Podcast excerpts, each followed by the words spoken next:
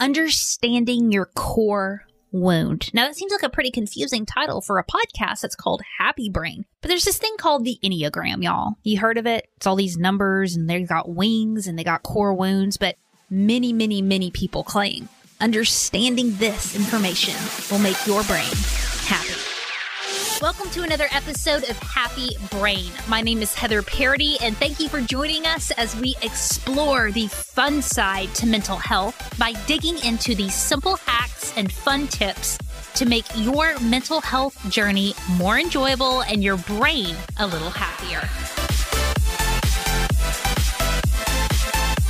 Hey, y'all, welcome to today's episode of Happy Brain. If this is your first time listening, what's going on? My name is Heather Parady. I am your host. I'm so grateful that you are here as we explore your core wound and how it will make your brain happy. Before we get started, I want to give a big thank you to Catherine Ann over on Instagram. It is Krafferty, two eyes, over on IG. Make sure you give her a follow. She has been sharing our podcast on her stories. Just wanted to give her a big thank you for helping us get mental health tips out into the world. What up, Catherine? We love you. And hey, if you haven't done so yet, I invite you to share this show with one friend of yours who you know would love this information, these tips on mental wellness. We want to give some hope out here, y'all. Need your help to do it. So again, big thank you to Catherine. Today I connected with Stephanie Zamora, who's an author, coach, business and marketing strategist, and the founder of Stephanie Zamora Media. She's also a big proponent understanding your core wound. When we connected, she said that she believed this was a great happy brain tip. But core wound? That sounds pretty heavy. How can that make your brain happy? So, core wounds, we all have them. They tend to fall into one of the same categories. I'm not enough. I'm unlovable. I'm damaged or broken um, I don't belong. And all of us have it, and it kind of depends on our personality type. But understanding our core wounds allows us to see how frequently we hook into the story and interpretation of it when. Mm. Anything is happening. And a lot of the times it has nothing to do with us, but we'll immediately start perceiving everything with, oh, that's because I'm unlovable, or see, I knew I wasn't good enough. And that just spirals us into all the negativity and the hard feelings. And when we know our core wound, doesn't mean it doesn't happen, but we're able to kind of separate from it and say that's not true. Okay, give me an give me an example of like a core wound. What would that be? Yeah, so my core wound in particular is that I am unlovable and at my core I am damaged and broken. And so I like how you just like willingly share that. Is that just like a lot of inner work or something that you're yes. just like, boom, this is mine? And also because we all have one. Like, amen. Not, we do. Nobody gets out without mm-hmm. a core wound. And you're right. It is like a lot of people resonate. Yeah. How did you know that that was yours? It actually was learning the Enneagram from a mentor, and he mm. kept pointing out to me the Enneagram is great as a personality typing because it centers around our core fear and our core wound and the thing we avoid feeling. And he helped me really see like, I've been spending my whole life walking around thinking I can't let people get too close because they're going to see that I'm damaged and broken and unlovable. And so that was really helpful. What number are you? I'm a four. You're a four. Okay. Okay, let's take a little pause right here. What is a four? Again, on the Enneagram, a four is labeled the individualist, which I'm getting this information directly from EnneagramInstitute.com, linked up in the show notes. But the individualist is a sensitive, withdrawn type, expressive, dramatic, self absorbed, and temperamental. Interesting. So, where do you know where that core wound came from? Is that important to know, or just to know that that's our core wound? It doesn't necessarily need to be known. There's mm. kind of an event that happens for all of us that locks us into our fixation and our core wound and our Enneagram point. That's at least the belief behind the Enneagram. If you know it, it becomes easier to say, that happened and look at how that influenced everything after it and how it shaped my beliefs. But it can be hard. Sometimes it happens when we're really young. But it could be just an environment that we grew up in because I don't I know my Enneagram's a three and I'm not really sure what the wound is, Quick pause again. EnneagramInstitute.com. This is the and three, which is the achiever, is a success oriented, pragmatic type, adaptive, excelling driven, and image conscious. Do y'all? That's me. But I know my core wound is a sense of inadequacy and unworthiness. And I don't think that's one event. I know it's not one event. I think that was just the environment that I grew up in. It that's possible, right? Be. Yep.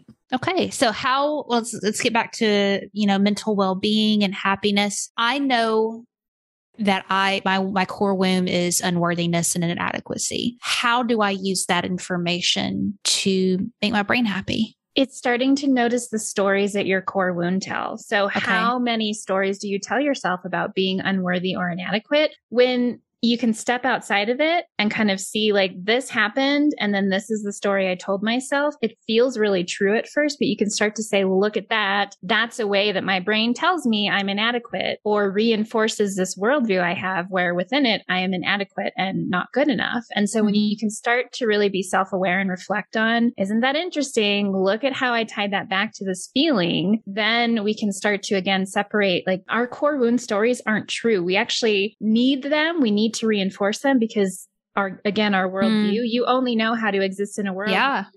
at some yeah. level inadequate and not good enough. And so we have to reinforce it even though it's painful. And once you can start to see the story and say, oh no, that maybe that's not true. Maybe that's just my interpretation, it starts to soften it and you can start to step outside of it. Do you mind sharing a little bit like your own journey finding out your core wound like what was the process and like uh, the dissonance you put between okay there's my wound there's my story how did you start like unraveling that and kind of stepping into, I don't know, greater purpose? I know purpose is your yeah. jam. And freedom from it. freedom. Yeah. One of my favorite questions. So, one of my favorite books is actually The Last Word on Power by Tracy Goss. It's hard to digest and it's focused on leadership, but it's an incredible book. And she talks about asking the question of what happened. And usually, how we ask that question it's infused with interpretation and meaning. And so if you send, if I send you an email and I say, Hey, I would love to talk and be on your podcast and you say, no, thank you. If I am hooked into my core wound and I'm not aware of it, I'm going to be like, well, she doesn't like me. My work's not good enough. I'm not good enough. See, I know right. I'm lovable. Like I'll spiral and it will reinforce my worldview. And so what really helped me was asking the question, what actually happened? All that happened is I made a request and they said no. Hmm. It literally doesn't mean anything more than that. Yeah. We are the ones that assign meaning. And once you know your core wound, you start to see, like, wow, I just go straight to the negative. I just go straight to being unworthy and unlovable. Yeah. When it could be a million different reasons that you said no. Right. Do I need to like for me, I I feel like I know my core wound just off the bat without having to go to the Enneagram. And I'm sure the Enneagram probably has exactly what I just said, if, if it's accurate or whatever, because I know it. Do we have to like I guess it just depends of how self aware we are, but how much digging do you have to do to know what your core wound is? You don't. I found the Enneagram helpful, and I think personality mm-hmm. typing helps a lot of people, all the different kinds. But for me, really learning to work with my emotions and the Enneagram centers around this as well. What's the core feeling that you avoid the most? And it's tied mm. to your hmm. core wound because then you can start to see your patterns of compensating. If I don't want to feel unlovable, then I go out in the world and I become a people pleaser and I contort myself to fit and is that your thing? People pleasing?